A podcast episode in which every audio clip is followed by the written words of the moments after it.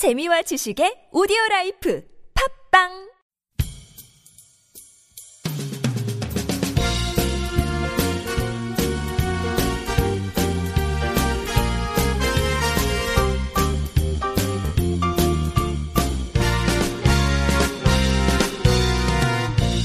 정확한 북한 소식을 통해 평화 통일 앞당기는 NK투데이 공식 팟캐스트 스케치북 4월 1일 수요일 방송을 시작하겠습니다. 진행을 맡은 김혜민 기자입니다. 안녕하세요. 이동훈 기자입니다. 안녕하세요. 문경환 기자입니다.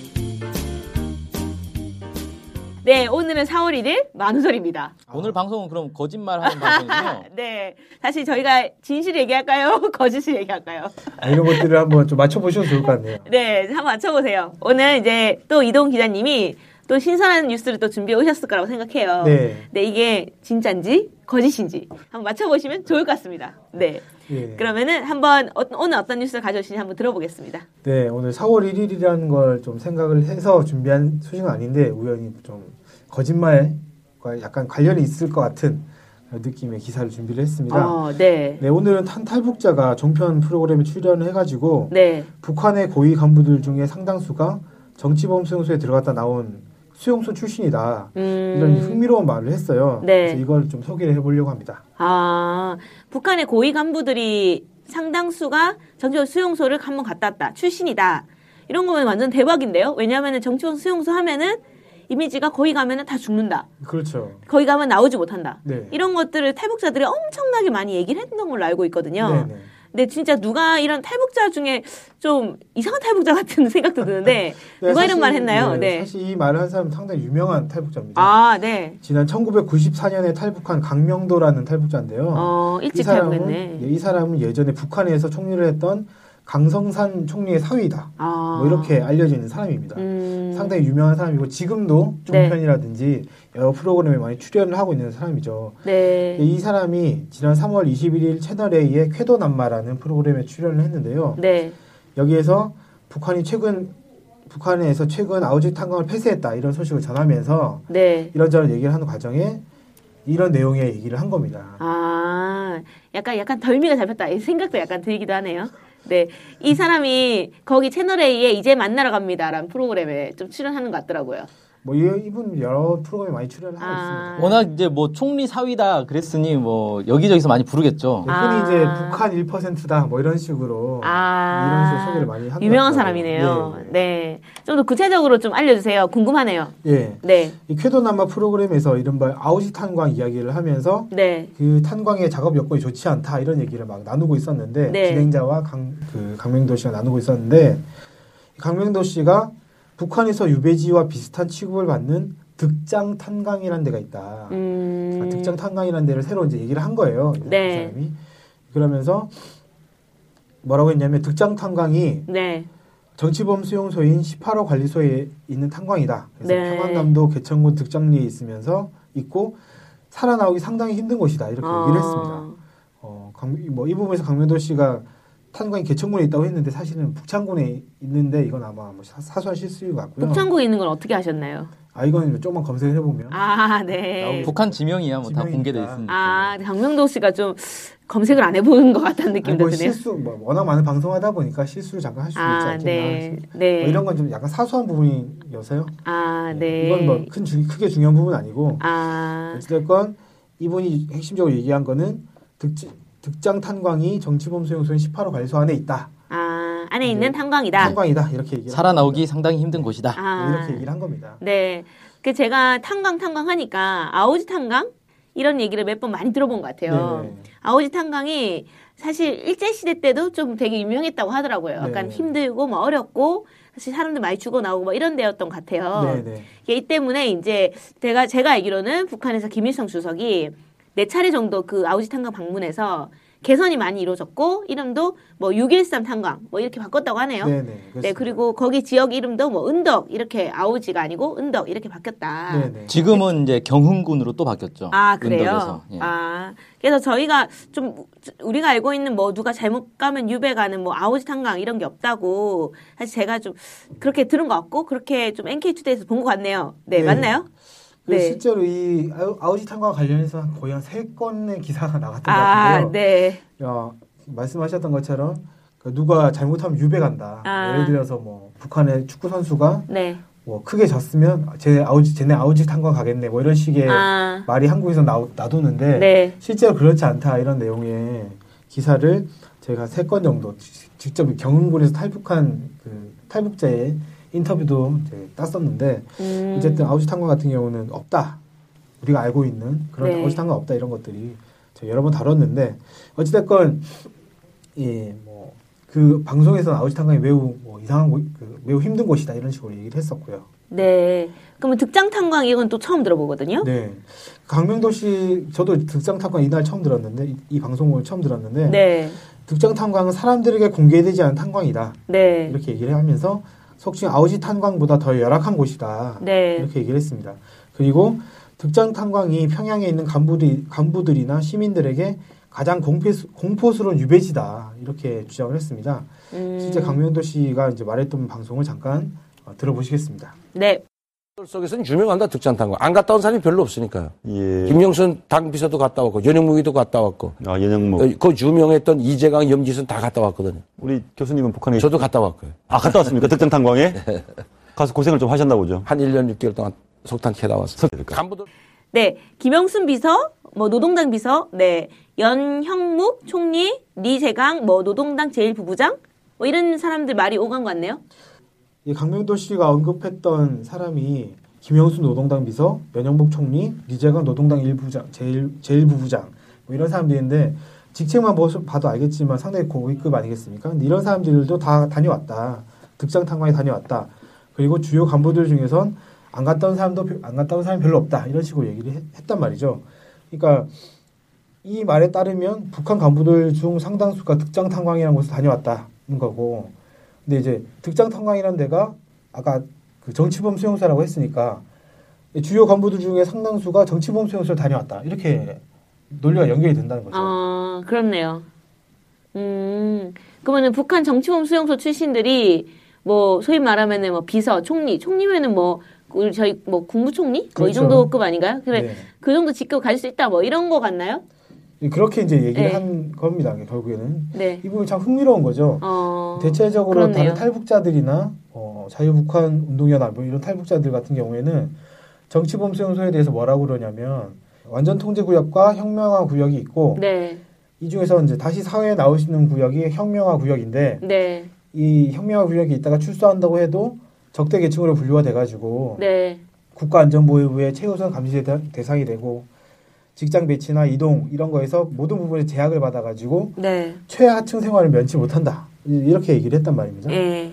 그런데 이제 강명도 씨는 북한의 주요 간부들 중에 상당수가 정치범 수용소를 거쳐왔다라고 했으니 네. 이두 주장은 둘 중 하나가 틀리게 되는 거죠. 아. 정면을 부딪히게 된 겁니다.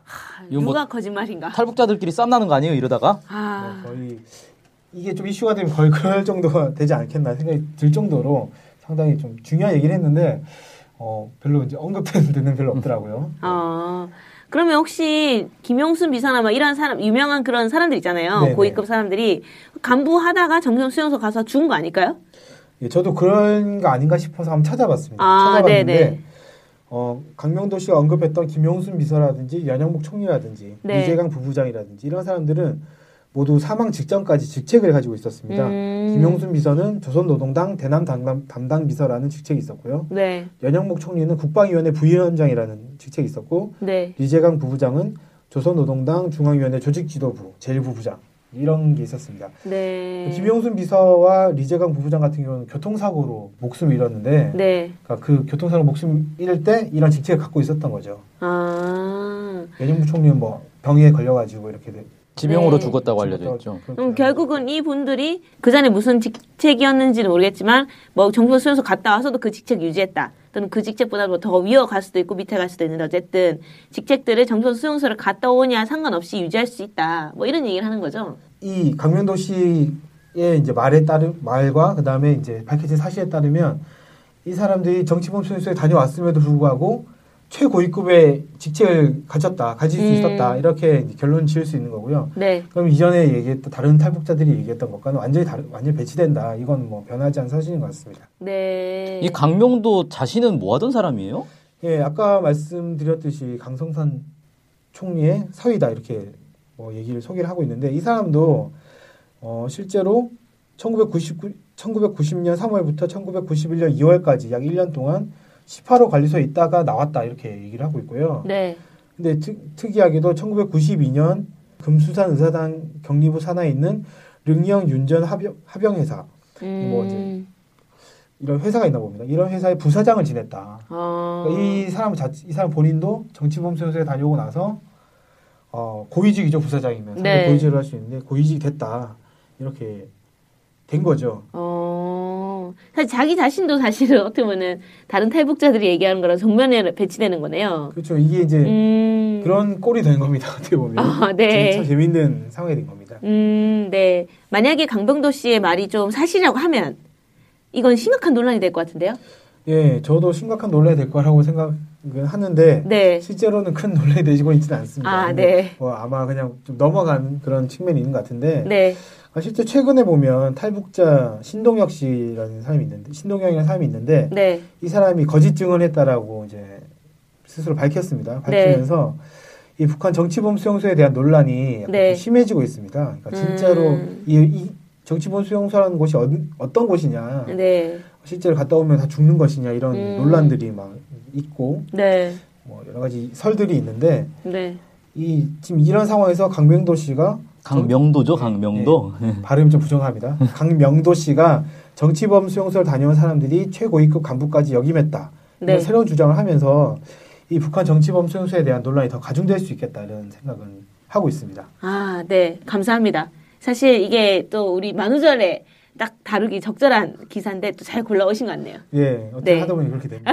감사합니다. 네. 다음으로는 오늘의 댓글 좀 시간입니다. 댓글 소개 좀 해주실까요? 이번 댓글도 또 만우절 이벤트인가요? 아닙니다. 이거 진짜입니다. 아, 네. 그 오늘 방송 내용과 관련 있는 댓글인데요. 두 네. 개가 있습니다. 그런데 본 방송보다 더 길 수도 있겠어요. 매우 긴 댓글입니다. 아, 먼저 김지희 씨 어제도 소개해드렸던 분인데 어. 정치범 수용소에 어떻게 갔다 오셨나 몰라.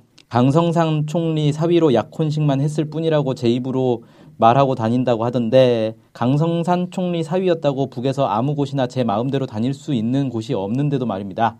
황장엽이 살아있을 땐 입도 뻥긋 못하고 살다가 사망하니까 김일성 주석의 가족이었다?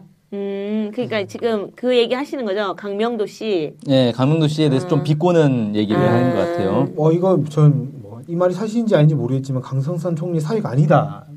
어떻게 보면 그렇게 얘기를 하시는 거죠. 아니라는 주장을 여러 탈북자들이 하고 있어요, 아, 실제로. 그래요? 아. 예, 그래서 실제 사위 맞냐, 아니냐, 뭐 지금 사위 사칭이냐, 이런 논란이 좀 있긴 있습니다. 아. 네, 그런 이제 논란도 있, 다뭐 이런 거군요. 네. 네, 네. 그 다음에 권오영이라는 분인데 네. 이분은 거의 논문을 한 편 쓰셨어요. 댓글, 댓글로 논문을 쓰셨는데 네. 어, 좀 중요한 내용인 것 같아서 다 소개를 해드리려고 합니다. 좀 네. 길더라도. 네. 강명도의 말은 제가 보기에 일부 사실 팩트를 포함하고 있으면서도 개념의 혼돈과 과장이 심한 것 같습니다. 음, 첫째, 북한의 주요 간부들이 혁명화 대상으로 지목되어 탄광이나 농장으로 내려갔다가 다시 복귀한 사례는 매우 많다고 합니다. 어. 우리 카페 883님의 글을 보면 현재 노동당 비서를 맡고 있는 최룡에도 혁명화 대상이 되어 안주 탄광에 근무한 적이 있다고 합니다. 어. 기사에서 예를 든 김용순 비서, 연형묵 총리, 리재강 제1부부장 등도 그런 과정을 거쳤을 가능성이 많다고 봅니다. 네. 아, 우리 카페라면 어디인 것 같은 궁금하네요, 갑자기. 예, 이분이 뭐 댓글을 남기는 카페가 따로 있더라고요. 아, 네, 네. 또, 또 있나요, 더? 예, 그 다음 두 번째. 네. 북한에서 혁명화란 브나로드, 인민 네. 속으로 운동의 음. 연장선에서 기강이 해이해진 일부 간부들을 기층 민중들 곁 주로 탄광이나 농장으로 내려보내 그들과 고락을 함께하면서 혁명 정신의 초심을 다시, 다지고 오라는 의도로 만들어진 제도입니다. 음, 그러나 내세우는 명분은 혁명화이지만 실제 당사자들은 지방으로 추방된다고 여기는 사람도 많다고 합니다. 음. 또 극소수이긴 하지만 스스로 혁명화를 자처하여 자진해서 탄광이나 농장으로 내려가는 사례도 있다고 합니다. 네. 제가 아는 탈북자 중 그 부친이 1972년경 혁명화 대상으로 지목되어 양강도 농장으로 내려가 3년 있다가 다시 평양으로 복귀한 사례가 있습니다. 네, 이 사람 되게 북한 전문가 같은데요? 그러게요. 이 어떻게 이렇게 참, 이렇게 잘 알지? 진짜 어. 전문가인 것 같습니다. 네, 또 있나요? 네, 세 번째. 아, 아, 직 네. 멀었습니다. 아, 그래요? 예. 세 번째. 네. 강명도의 말을 북한의 주요 간부들 중에 혁명화 대상이 되어 탄광이나 농장으로 내려갔다가 올라온 사례가 많다고 해석하면 옳은 말이 될 것입니다. 음. 그러나 득장 탄광이 살아나오기 힘든 곳이라거나 가장 공포스러운 유배지라고 하는 건 과장이 심한 것 같습니다. 물론 간부로 일하다가 탄광 노동자로 가서 일하는 것이 쉬운 일은 아니겠지만 살아나오기 힘든 곳이라는 건 과장입니다. 어, 이 사람 거의 가봤다는 느낌이죠. 근데 이, 이건 저도 딱 공감이 되는 게 네. 득장 탄광 가면 살아나오기 힘들다라고 했는데 보니까 아. 대부분 고위직들이 어, 탄광 가서 많이 살아나왔어요. 이거 뭐야? 일단 본인부터 살아나온 거 아닙니까? 아. 네. 본인도 1년 6개월 있다가 네, 1년 나왔다고 했는데. 6개월이나 있었는데 살아나왔어요. 뭐 특별히 자신이 튼튼하다. 뭐 이렇게 얘기하기 좀. 이- 북한의 1%라 그런 거. 네. 네, 그다음 네 번째. 아, 네. 강명도는 득장 탄광이 북창군에 있는 18호 관리소 안에 있다는 것을 근거로 혁명화 대상이 되어 득장 탄광에 다녀온 간부들이 정치범 수용소에 다녀온 곳이 된다고 논리적 비약을 하고 있습니다. 혁명화 구역은 그냥 혁명화의 대상이 된 사람들이 가는 곳입니다. 일정 기간이 지나면 다시 나오는 곳이고요. 그럼 여기서 혁명 구역의 정치적 수용이랑 또 다르다 이런 얘기를 하는 건가요 지금? 그런 건지 아니면 정치범 수용소 18호 관리소가 정치범 수용소가 아니라는 건지는 잘 모르겠어요. 아, 네. 그러니까 어쨌든 강명도 씨는 방송에서 그 득장 탄광에 대해서 정치범 수용소다 18호 음. 관리소에 있다 이렇게 얘기를 했었거든요. 음. 이와 관련해서 이 권오영이라는 분께서 그건 아닐 수 있다 이런 음. 식의 얘기를 하신 것 같습니다. 네. 네. 다섯 번째. 아, 길다. 마지막입니다. 네, 아, 네, 감사합니다. 기사에서 기자는 일부 탈북자들의 말을 근거로 혁명화 구역은 출소해도 적대적 적대 계층으로 분류되어 최하층 생활을 면치 못하며 보위부의 감시 대상이 되어 직장 배치, 이동 등 모든 부분에서 제약을 받는다고 인용 보도를 하고 있는데 기사에서 인용한 탈북자의 말은 명백히 잘못된 것입니다. 음, 혁명화 과정이 끝나면 원직에 복직하는 경우, 직은 없이 백의종군하는 경우, 직을 다시 받지 못하는 경우 등 다양한 경우의 수가 있다고 합니다. 음, 앞서 예를 든 제가 아는 탈북자의 부친은 직을 다시 받지 못한 경우입니다. 음, 최룡의 당 비서는 다시 직을 받은 경우이고 강명도가 예를 든 간부들도 결국 직을 다시 받은 경우에 해당합니다. 네.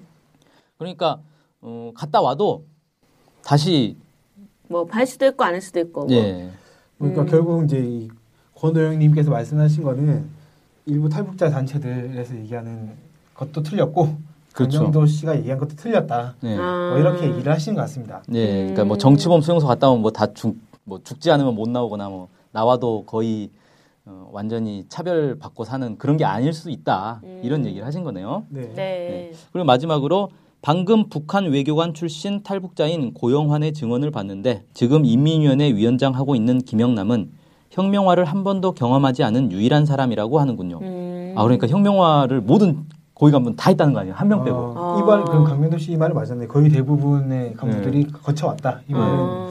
틀린 말은 아닌 것 같네요. 그만큼 북한에서는 혁명화가 간부로 가기 위한 필수 코스 중에 하나인가 봅니다.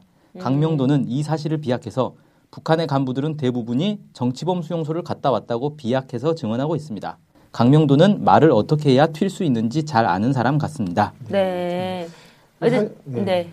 사실 강명도 씨는 이제 말을 하다 보니까 이렇게 이렇게 된 게 아닌가 좀. 아, 말이 좀 꼬인 거다? 예, 그좀 음. 그런 생각이 좀 약간 들었어요. 방송 보면서 네. 직접적으로 강명도 씨가 어 뭐 모든 간부들이 그 정치범 순수에 갔다 왔다 이렇게 얘기한 건 아닌데 말을 한 얘기들을 그 논리적으로 이어보니까 결과적으로는 강명도 씨가 한 얘기가 대부분의 간부들이 정치범 순수에 갔다 왔다 이렇게 이제 음. 결론이 됐던 거거든요. 그러니까 이 고노영 씨 댓글의 주장대로라면 북한에서는 이제 고위직 간부를 하기 위해서는 이 좀 기강이 해이해지면 쉽게 말해서 서민 체험을 하고 오라 이거 아닙니까? 그렇죠. 아, 가서 제일 이제 힘든 데 가서. 예, 서민들 음. 이렇게 사는 거 같이 살면서 좀 겪어보고 정신 음. 차리고 와서 일 좀 잘해라. 네. 뭐 이런 시스템이다. 이렇게 이제 얘기를 하시는 것 같아요. 네네. 네. 약간 이분 되게 똑똑한 것 같은데 저희가 기자로 또 채용하면 더 많이 하시는 것 같아가지고. 네, 그러게요. 네, 특히 저보다. 네. 오늘 방송은 여기서 마치겠습니다. 긴 댓글을 소개해줄, 소개, 아, 오늘 안 되지? 오늘 방송은 여기서 마치겠습니다. 네. 긴 댓글을 소개해주신 우리 문경환 기자님, 감사합니다. 그리고 좋은 기사 또 소개해주신 우리 이동훈 기자님, 감사합니다. 네. 안녕히 계세요. 네, 안녕히 계세요.